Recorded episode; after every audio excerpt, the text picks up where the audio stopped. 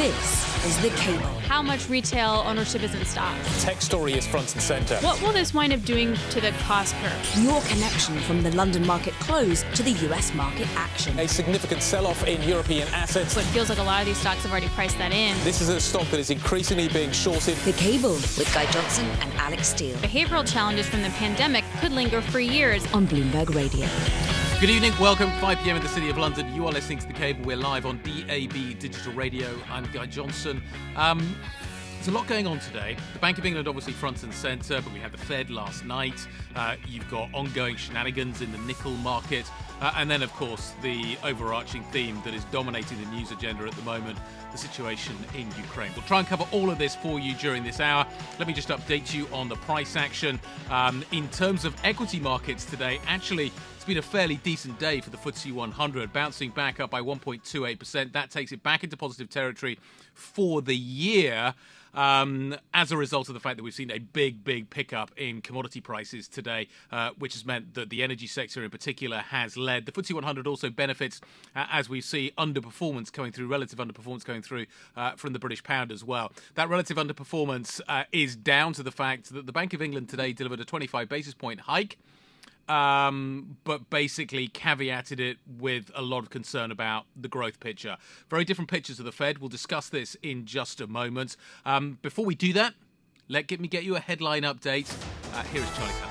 Thank you very much indeed, Guy. The Bank of England today raised its key interest rate for the third successive policy meeting, taking borrowing costs back to their pre pandemic level and warning the war in Ukraine may push inflation well above 8% later this year. Sarah Hewin is head of Europe and America's research at Standard Chartered Bank in London. We have uh, rising inflation. Uh, inflation 8% looks like it could even go to double digits later this year. And although the data that we've had so far for the UK economy have been pretty positive for January and February, um, there is a clear concern about the squeeze in living standards that is to come. American President Joe Biden will be speaking tomorrow with Chinese President Xi Jinping as the U.S. leader looks to shore up global pressure on Russia to halt its war in Ukraine and President Vladimir Putin is warning he will cleanse Russia of the so called scum and traitors he accuses of working covertly for the U.S. and its allies as the government steps up pressure on domestic critics of his war against Ukraine. P&O Ferries has slashed 800 jobs in an effort to cut losses, igniting a clash with workers that will play havoc with all important English Channel crossings. The surprise move to eliminate more than a quarter of its workforce disrupted services even before the formal announcement. In a follow up tweet, P&O Ferries said ships will not be sailing for the next few days. That's the latest from the news desk. Guy Johnson, back to you now in London. Charlie Pellet, thank you very much indeed. Charlie, we'll be back in around 30 minutes' time to update us on the headlines. But let's get back to the story that Charlie started with there. Uh, the decision by the Bank of England to raise interest rates by 25 basis points today, basically taking us back to levels we last saw before the pandemic what was interesting here, and the compare and contrast with the Fed, I think is is useful, is that while the Fed focused on a solid growth outlook and the need to tackle inflation, the Bank of England upgraded its inflation expectations. As we were just hearing, inflation is going to go significantly higher, but focused more on the growth aspect of what is happening in the UK economy and the potential slowdown, the cost of living squeeze uh, that is coming to hit most consumers as a result of which we saw a significant repricing uh, in the short end of the bond market. The money market's pricing out the possibility of a 50 basis point hike next time round. Uh, it was a much more dovish statement than many people were anticipating, and Deputy Governor John Cunliffe even voted for no change. For more, let's bring in David Goodman. Um, he is a UK economy reporter and actually spent most of the day locked in the dungeons of the Bank of England. Uh, we brought him back up to answer some of the questions that we need uh, answering when it comes to the bank. David, this was a really big shift from the Bank of England. Just walk us through why and the implications of it. Yeah, well, I mean, I think it's interesting to talk about the Fed because I think the Bank of England have been well out in front of this tightening cycle we've seen. They hiked in December, they hiked again in February, and, and again today. So they've they've been they've done three very early hikes, kind of before the Feds even got started. I think what we've seen happen today is in in kind of opposition to what the Fed was saying about the, the need for more hikes further out. They've been far more cautious, and I think there's a couple of things that are going on. They're really obviously worried about inflation. They think inflation is going to going to spike maybe even threaten double digits, depending on how things go with um, energy prices from now on. But the implication there is that's going to really hurt growth. That's going to hurt consumers, yeah. hurt consumer spending, and kind of bring down inflation anyway because demand's completely sapped from the economy and employment's going to go up. That's really going to hurt, and that's what John Cunliffe, who surprisingly voted for no change in rates, that was his real argument that this is going to be. There's a lot of uncertainty around there's going to be a squeeze in households. The economy isn't in great shape. We, we shouldn't be hiking rates at this point. We should wait and see how things kind of transpire. So a very different approach in terms of the, the, the view of inflation. Inflation is going to suppress demand rather than the Fed's view that it needs to be kind of crushed out of the demand story by rising interest rates. Yeah, and I think, I mean, the BOE has obviously done more than the Fed and, and maybe closer to what it sees as a neutral policy setting than the Fed. So I think you have to see it in that context yep. that once you hit that neutral policy setting, I mean, there's nothing the BOE can do about energy prices. They've said that time and time no. again. They're going to go up, whatever. It's this kind of domestically generated inflation that they're worried about, and that comes through from, from wage increases and, and, other the, things. The, the, danger with this strategy, presumably, is that we get into a wage price spiral. Yes, that is a danger. Um, if you look at what the BOE, BOE's agents are saying, they're saying that there might be pay increases of between 4 and 6% this year. That's that's quite a lot by historical standards. That hasn't happened at all, but yeah. obviously that's still below, well below the peak of inflation. And I think we've talked about this a lot today on, on our team, but it's whether that whether workers are going to have kind of ingrained expectations of, of, of, of, pay hikes going forward. And if you look at some of the other the other data on what workers are expecting, it seems unlikely that they're going to expect six percent this year and then six percent again next year, which is how you obviously get that yeah. that wage price value. It's probably more likely that they'll they re- everyone recognizes this is a very kind of unusual year. Yeah, tran- maybe transitory, but this is an unusual year for pay. Everyone knows that, and that is why people are going to get higher pay increases this year. But then maybe, especially if if you're looking at unemployment and that increases as well towards the end of this year, that's going to worry people about asking for these hikes. If I think about how what the Fed is, uh, what the Bank of England, sorry, what the Bank of England is signaling here, it is stagflation, isn't it?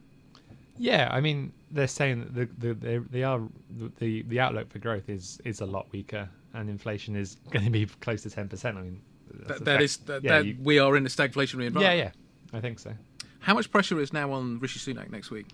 Well, I mean, he obviously he can do far more about this near-term squeeze on households. The BOE can't do anything about that. It's it's more about what they can kind of do further out. For for Sunak, I suppose he's already taken steps to mitigate against the the April price cap that's come price increases yep. for energy which come in. The UK is in a better position than others because it has this mechanism which kind of delays yep. and smooths out energy bill increases. So for households, he could do something on benefits. He could benefits lag in terms of they're operated by inflation, but it's more lagging. So he could bring forward the increases. I think benefits are going to increase by around three percent at the moment.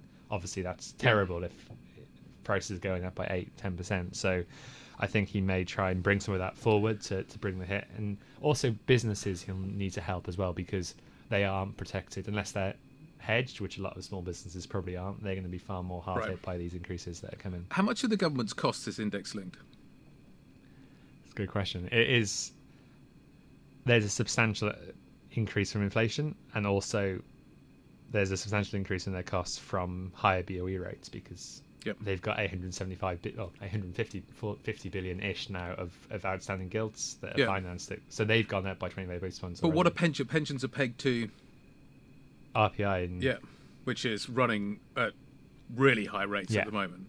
So presumably, like, government costs are go- the, the, the the amount of money, the available amount of money that the chancellor has to play with is actually, as a result of inflation, being significantly reduced. Yes, although the impact on tax actually offsets that to, to degree and sometimes right, okay. even outweighs it. I mean, the IFS had some numbers out that were saying because of the they've, they've frozen the test thresholds and you've got inflation running so high that It'll actually they've got like it's it. 20 billion more something like that that they're going to get from taxes than they thought. So I think actually my colleague Phil wrote about this that there's actually he's going to be in a fairly decent position in terms of the public finances at the moment. Great stuff, David. Thank you very much indeed. Um, okay, that wraps things up. This is Bloomberg. This is The Cable with Guy Johnson and Alex Steele on Bloomberg Radio. Good evening, welcome back. You're listening to the Cable Live on DAB Digital Radio. So more chaos in the nickel market over at the LME today. Uh, they tried to open it, it didn't last long. Um, we now have 8% trading bans, but even they cause problems. Uh, and we had further glitches in terms of orders that were entered and not fulfilled, completed.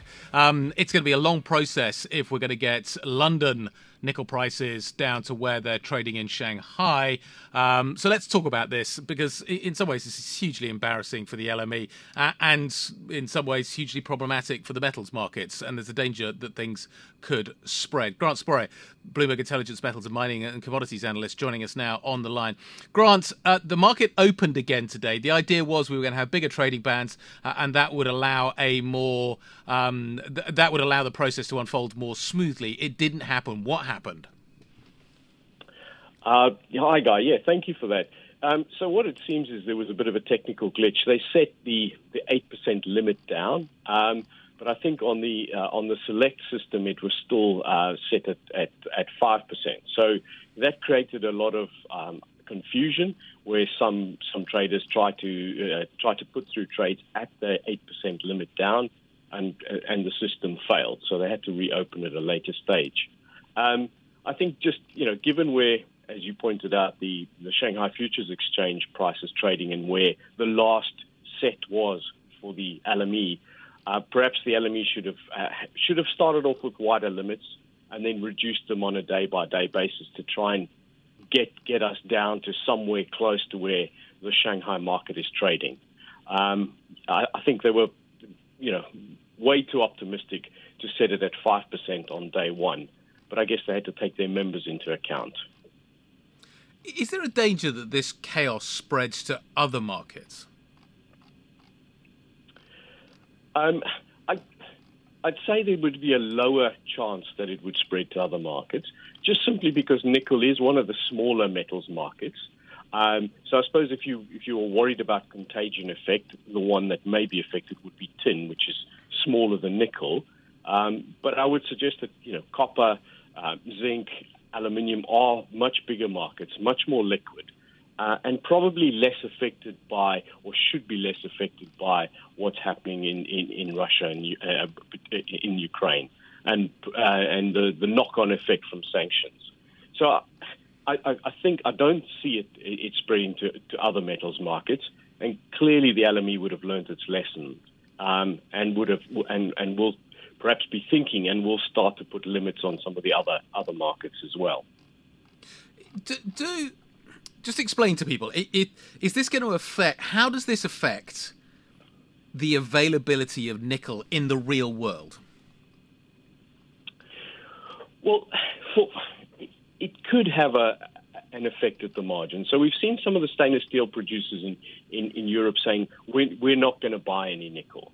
Now, it's only sort of been a delay for for, for less than a week, um, so that everybody probably has stockpiles, and that they can they can use those stockpiles in the real world.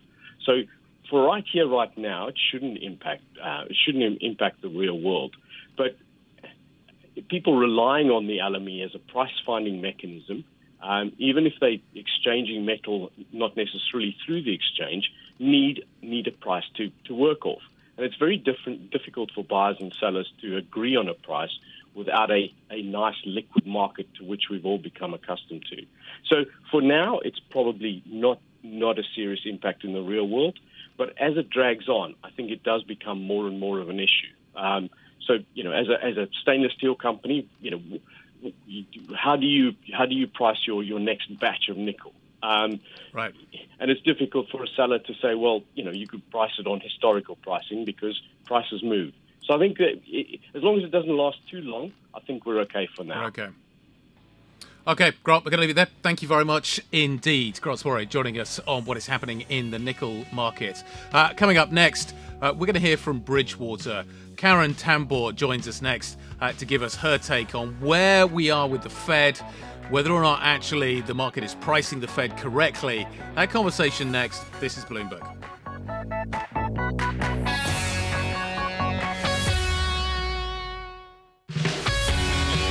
This is The Cable with Guy Johnson and Alex Steele on Bloomberg Radio. Stocks and bonds are betting on a magical scenario where economic expansion continues even while the Federal Reserve raises rates to combat inflation. That's the view of Bridgewater Associates executive Karen Carroll Tambour, something of you a legend in the investing world. I caught up with her earlier. Let's take a listen. The bond market is basically pricing in a relatively moderate increase in interest rates when you put in perspective just how far inflation has risen. And if you break down the bond market pricing between the real interest rates and the expected inflation, which you can do, of course, with the curve on inflation-linked bonds, you can see that while inflation is expected to be high for the next year or so, maybe two, it's expected to pretty quickly come down afterwards. That's why longer end rates are relatively low. And so more or less, the bond market and the stock market together are pricing pricing, um, you know, kind of a magical scenario where the Fed tightens not that much. It doesn't kill the expansion because you still have equity prices doing what they're doing, and inflation magically comes down. And if you look at history, that looks pretty unlikely. And it really, to me, echoes of what happened in 1973 when inflation pressures were already the highest had been in a long time. Then you get a big geopolitical shock that's exogenous. And it's just not pleasant to be in the Fed's shoes and tighten into an exogenous supply shock uh, in commodities that has to do with geopolitical events, doesn't have to do with domestic demand. It's just easy to fall behind the curve in that situation when you're reasonably worried about the stagflationary impacts that could happen. But you saw what happened in the 70s. Uh, it's very easy to fall behind the curve, and it's a very bad situation for investors. Karen, I think the equity market anyway, at least my perception of the equity market is that they're sort of leaning on the employment situation and the steady growth as indicated by employment figures, which is certainly a key characteristic difference between now and 1973 when unemployment peaked all the, or troughed all the way back in 69 when it was on its way up persistently over a period of years into that 73 correction. Can you talk to us a little bit about your aspect, your outlook for growth and how that's playing into your, into your thesis that this is another 73? Are there key differences that we should be mindful of? And do you see something more nefarious coming for the employment markets? No, I agree with you. I think growth is incredibly strong and self-sustaining.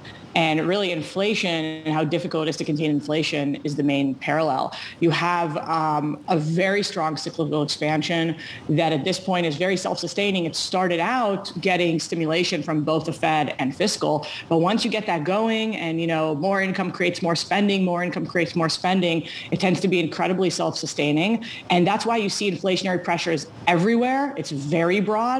It's not in, you know, one area where there's a particular supply constraint. You see it pretty much in every sector, uh, everywhere you look. And that's why it's going to be so hard to cut it off and probably require yeah. a lot more tightening than currently being priced. Karen, if this is 73, where do I want to be? Where do I not want to be? Well, the thing you learn is that you know, nominal bonds are the worst possible thing you can hold because as inflation keeps picking up, as the Fed needs to tighten into that, the bond market tends to lag that move. That's probably the last thing that you want to hold. Probably the easiest switch to make if you need to hold bonds is to just switch them into inflation-linked bonds because then you will just get paid whatever CPI prints. And you've seen over the last, you know, a few months already what it's been like to be an inflation-linked bond investor relative to a nominal bond investor. You're getting paid those prints as they're coming in very high. You get paid headline inflation, whatever it prints. Um, in addition to that, you know, most people don't have a lot of commodity exposure. And from my perspective, that is one of the best possible ways to diversify uh, your portfolio, to have a very direct exposure to those supply shocks remaining, to having demand continue to outstrip supply, and to having a squeeze across all the things that we use. Karen, given your role as co-CIO of sustainability there at Bridgewater, I think we'd be remiss not to, uh, you know, leverage your insights on what's going on with the energy materials space as well as generally sustainable supply chains around the world.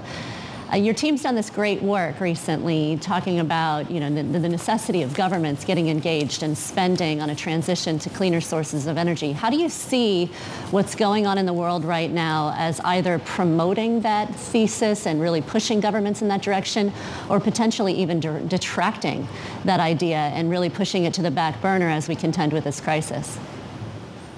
Well, I think that there's a strong political consensus, especially in Europe, that climate change needs to be curbed and we need to transition our energy infrastructure and the world's energy base away from where it is today to one that has significantly lower emissions.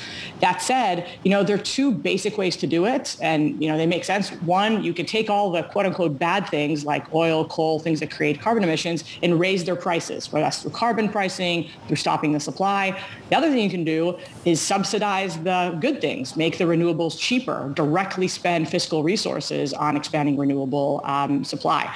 And what was happening ahead of this crisis is a lot of the efforts to curb climate change, where governments were most serious about it, like Europe, were very focused on raising the prices. So mm-hmm. carbon pricing, taking coal offline, that sort of thing.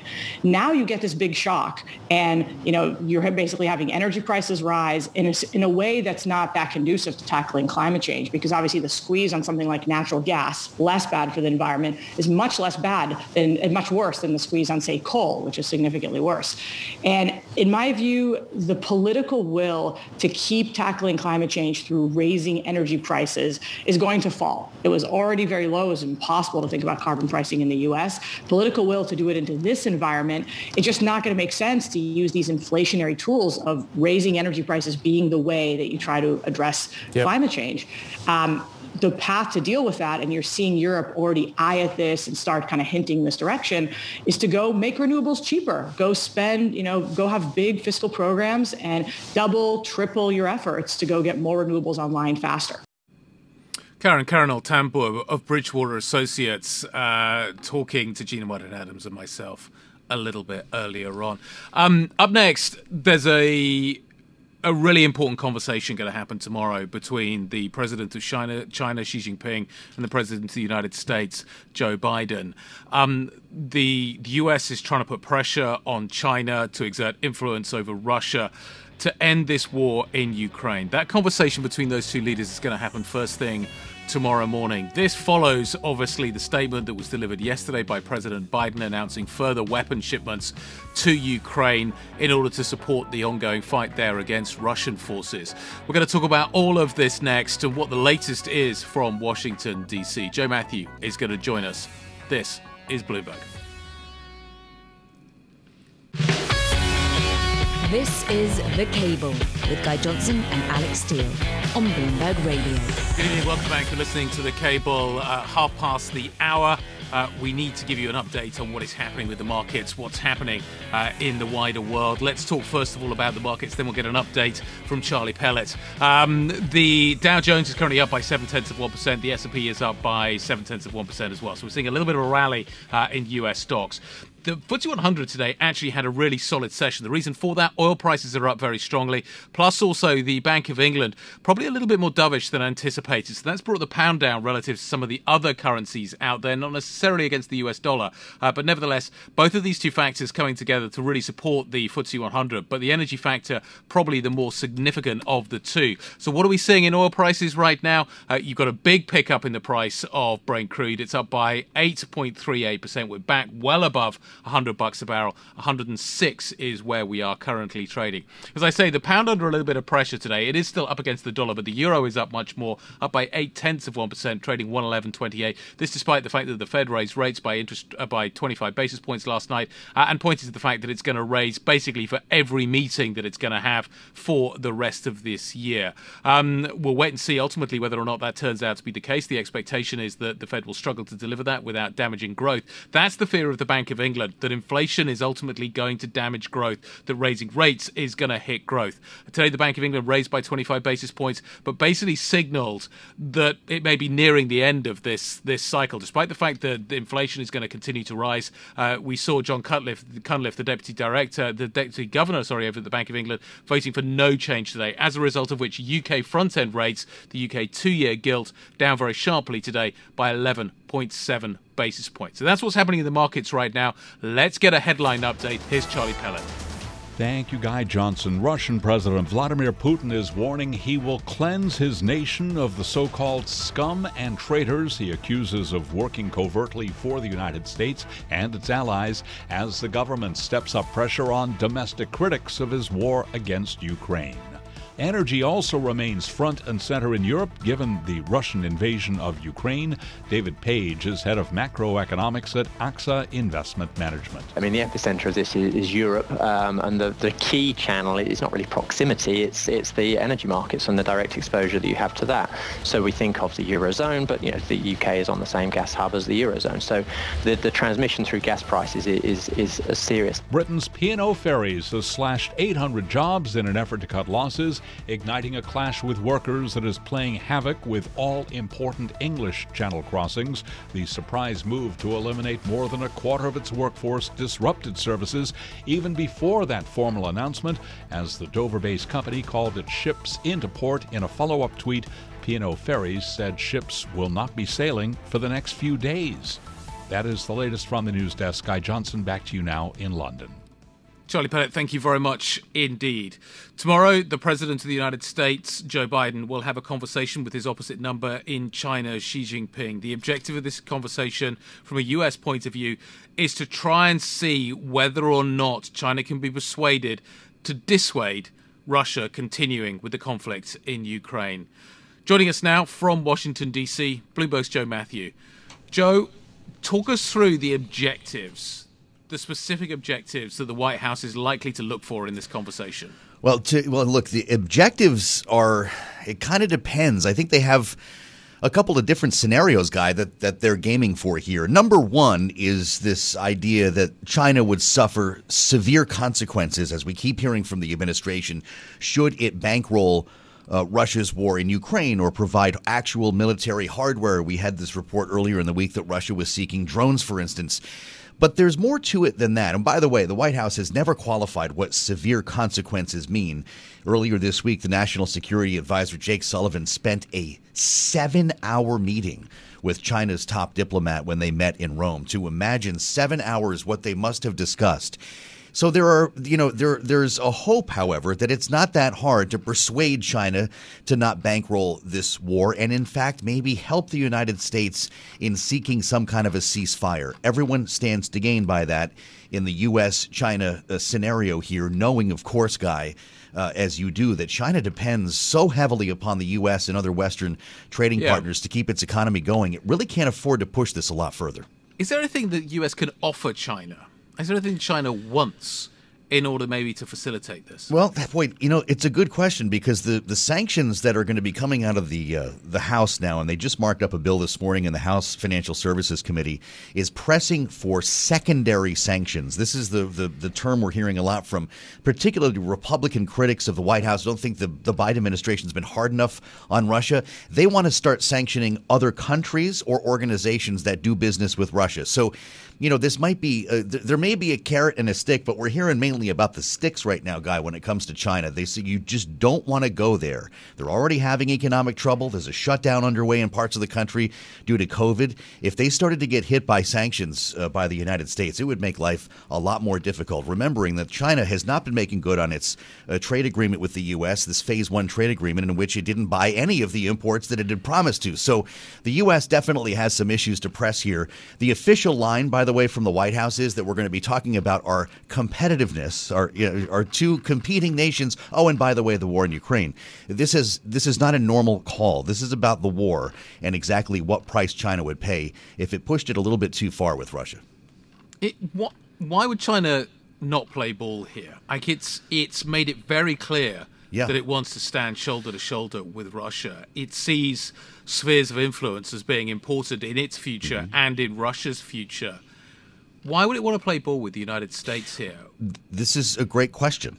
Uh, the que- you know, it, I think it's more about how much China potentially has to lose here. You remember that when when Vladimir Putin went to China, went to Beijing for the Olympics, he stood there with President Xi. They shook hands and announced this unlimited. Uh, so-called relationship. Uh, things have changed a lot since then, especially in the messaging from Beijing. Before the invasion happened, they were accusing the United States of inflaming tensions, of hyping war. They were uh, uh, backing Russia in its demand to have its security concerns acknowledged in the in the words of China.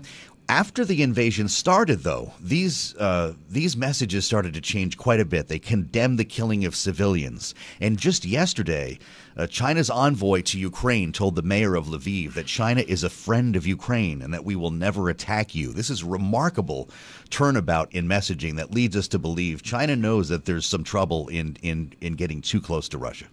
Joe, yesterday the president talked about providing further weapons to Ukraine in its fight against Russia. What do we Yeah. know about those weapons? Well, we're going to send some drones over there. That was one of the big questions is whether, in fact, we would send armed drones, not just reconnaissance drones. This is pretty high tech stuff. You know that they've been demanding these fighter jets, or uh, I shouldn't use that word. They've been asking uh, passionately for these fighter jets from Poland, and they haven't gotten them yet. And there's no reason to believe that that'll happen right now. The Pentagon has decided that it would be better uh, use to send the drones over. We sent a hundred of them, and there's more where that came from uh, in terms of the S 300 missile defense system. These are the big, sort of mobile missile defense systems that you can aim up to the sky and knock a long range uh, cruise missile out of the sky. They're Russian made, and our, our partners in Slovakia has provided some of those to Ukraine as well. The Secretary of Defense is over there making that announcement today, in fact. Then you've got uh, thousands, millions, in fact, rounds of ammunition, small arms, uh, mortars that they're going to be replenishing quite a bit. Everything short of the MiG 29 fighter jets that Zelensky was asking for as recently as yesterday.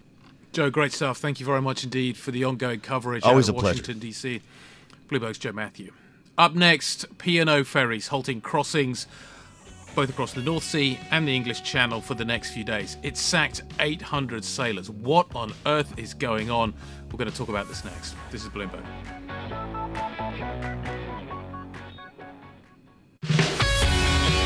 This is The Cable with Guy Johnson and Alex Steele on Bloomberg Radio. Good evening. Welcome back. You're listening to the cable. P&O Ferries has halted crossings for the next few days. It sacked 800 sailors. There is chaos reigning at a number of UK ports. What on earth is going on? Bloomberg Transport reporter Siddharth Philip joining us now to try and explain. Sid, what's going on? So uh, P&O started off the day with suspending operations, and they asking them asking crews to bring back cruise ship uh, ferries back into port, and then we sort of got in sort of news that they were planning mass redundancies, and finally the company announced that they were slashing 800 jobs in a bid to cut losses, and that's triggered protests by workers, and essentially. Mm, Unions have asked ferry workers to stay on board their ships and it's really disrupted uh, channel crossings as well as fired workers refusing to leave their posts.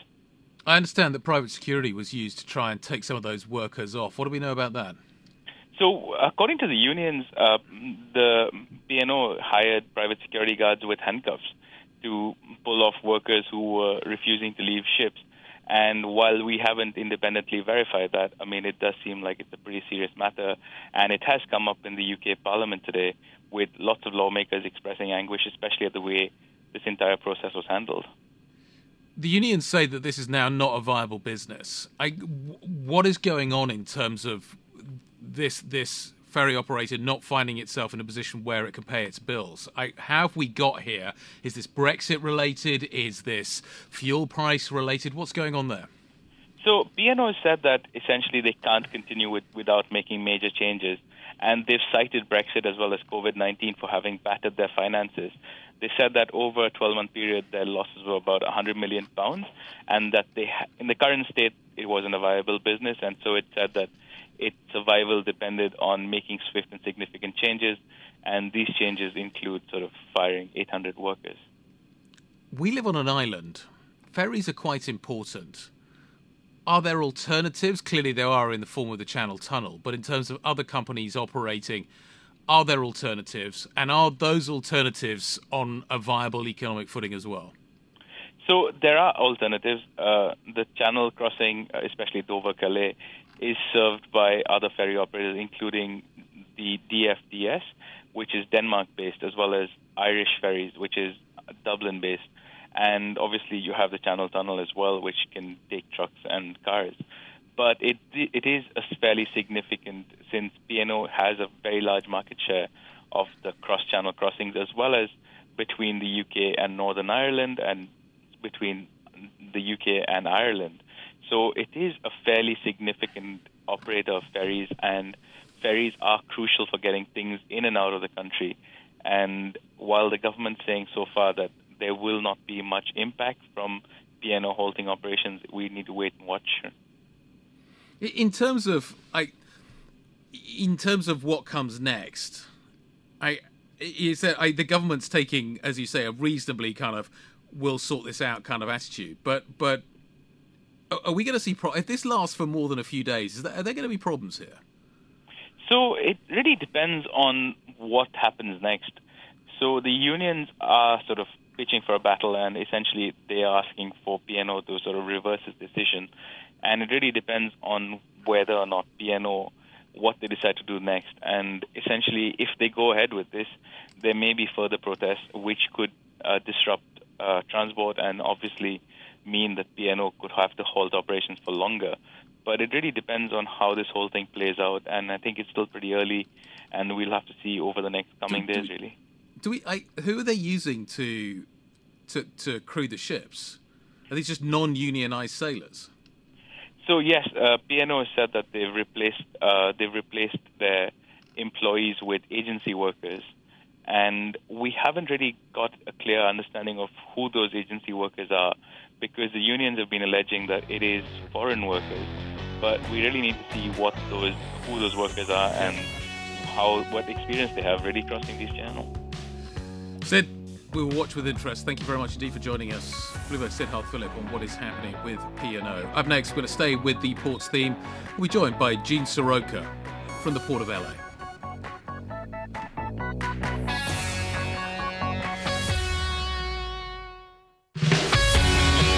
This is The Cable with Guy Johnson and Alex Steele on Bloomberg Radio. Good evening, welcome back. You're listening to The Cable. We're live on DAB Digital Radio. I'm Guy Johnson. This is The Cable. So, out in China, a number of regions remain in lockdown as a result of China's COVID policy. Probably the most significant economically is the area of Shenzhen, the region of Shenzhen. The city has been locked down. We're starting to see some of that being eased over the last 24 hours. We're starting to see uh, some businesses being able to restart. For instance, the Foxconn facility where it manufactures iPhones for Apple is start restarting.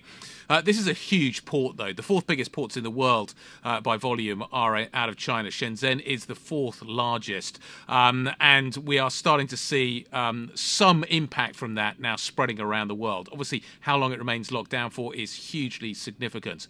Uh, in terms of where a lot of the stuff out of Shenzhen goes, well, it goes to the uh, west coast of the United States, to places uh, like Long Beach, the port of LA.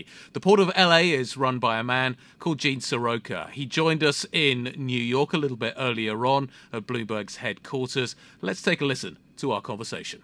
We're watching this very closely, keeping up with our colleagues overseas, but we're also watching the impacts around closures of these factories. That's going to be key. As we've witnessed in the past, the Pearl River Delta area of container terminals and ports allows us to move that cargo around. So if the port and complex in and around Shenzhen, specifically Yantian container terminal shuts down, we can move to the west side over to Chiwan or up the coast to Nansha, Guangzhou, Dongguan, etc. But it's the factory segment that we're going to be watching. The pause will be minimal compared to what we've seen in the past, but then when they come back to work, they're going to need to catch up on orders. So we will probably see a lull in four weeks' time based on these closures, and then a pretty quick rebound when workers come back. That gives us some time to work down the cargo that we have here now and be prepared. Gene, have you seen any impact of the Russia-Ukraine crisis yet? And if you do see an impact, how do you expect that to play out? No impact on freight. Port of Los Angeles only has less than two tenths of 1% of its cargo originating or destined to Russia. But what we are watching are the flow of agricultural commodities and where the world markets are going to have to pick up to help the European Union. Second, we're watching very closely on the distribution of energy products as the world is right now. And equally as important to us, the cyber threatscape. We've got the nation's first and still only cybersecurity operations center. It's now stopping 40 million intrusion attempts a month, and that's double what it was before COVID 19. Incredible. Wow. That, that's an incredible number. Um, Let's talk about what we're seeing in the US economy right now, Gene. You are obviously the gateway for that economy uh, in so many ways. The, the, Fed was talking yesterday about the strength that it still sees in the economy, the demand that it still sees in the economy. What are you seeing? Any sign of things slowing down, or is this an economy that is still roaring ahead? It still is moving very fast, Guy. January and February were all-time record months at the Port of Los Angeles for container flow in and outbound. We're also seeing that the second quarter, as projected, will be major retailers and home improvement stores building their inventories back up. We're at the lowest inventory sales ratio we've been in the country for over a decade, and that needs to pick up from a safety stock perspective. So while this lull may be coming because of what we see in South China, China. And that's about a third of all of our cargo. We're still going to see a very strong Q2 coming off a good first two months to start the year. I'd like to move a little bit to policy because I know we've got a, had a new initiative from the Biden administration um, supporting the uh, supply chain data flow. Talk to us about what that means in terms of what will we get out of this new initiative. Yeah, it's, it's about interoperability and having these major players in the supply chain share their information. Okay. In Los Angeles, we've got the country's only port community information sharing system through the Port Optimizer. We're decades behind other trading nations like Germany, Belgium, Singapore with their systems. The idea is from service providers to cargo owners, importers, and exporters, get your data into a multi-dimensional platform so we can start seeing around corners and over hills, preparing for spikes or declines in business much better than we're doing today. As a country, we're working off of spreadsheets and conference calls. We need to improve that data share, and that's exactly what Flow is going to do. And if I could follow up on that really quickly, how does that then pair with what you were talking about with cyber attacks? What will be the security measures put around such a comprehensive system of information to ensure that cyber attacks don't impact that data. Yeah, Gina, that's a necessity. And that's why we've gone from the Cybersecurity Operations Center to a Cyber Resilience Center, which for the first time brings the private sector in under the FBI's Neighborhood Cyberhood Watch program. If someone gets impacted, they can share that data. We can synthesize it across the port community. We've got to now scale that nationwide. Gene, in terms of the bottlenecks that you're experiencing right now, I, you and I have talked uh, over the last 18 months, two years, as we worked our way through the pandemic. Uh, it's been people, it's been trucks, it's been all kinds of things that have caused bottlenecks. Where are they right now?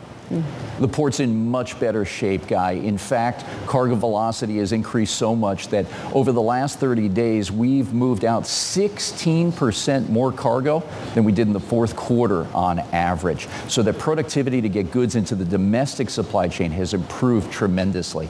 But we still have 55% of our truck gates that go unused every day. We've got to continue to encourage the cargo owners to pick up their goods when they come in, not use the port as a warehouse, but as a transit facility as it was designed. We've got latent capacity right now to catch this next wave of cargo. Why do you have so much of, of that capacity open? What is the, the holdup? Why aren't the trucks picking up the goods at this point? There are many reasons, Gina, operationally, process-wise, information sharing-wise. But what we've seen is a lot of the big retailers have ordered just in case, not just in time. Uh-huh. So we've got to do a better job as a community segmenting that cargo. So if it's not needed in market right now, just move it to the side. So those critical goods, 20% of all our imports are manufacturing parts and components. We've got to get those to the factory floors. The devices for our hospitals and medical community, and other time-sensitive products. If we can keep segmenting, we'll do a good job of moving cargo velocity through the port system. Gene Seroka, the executive director of the Port of Los Angeles, talking to Gina Martin Adams and myself a little bit earlier on today. Quick update on where we are with financial assets around the world. Brent crude up very sharply. The price of oil rising today. Brent up 8.5%. In terms of US equity markets, the Nasdaq climbing, continuing to climb, session highs up by 1.1%. The S&P trading at 44 on the nose, up by 9 tenths of 1%. Hope you enjoyed the show. This was The Cable. This is Bloomberg.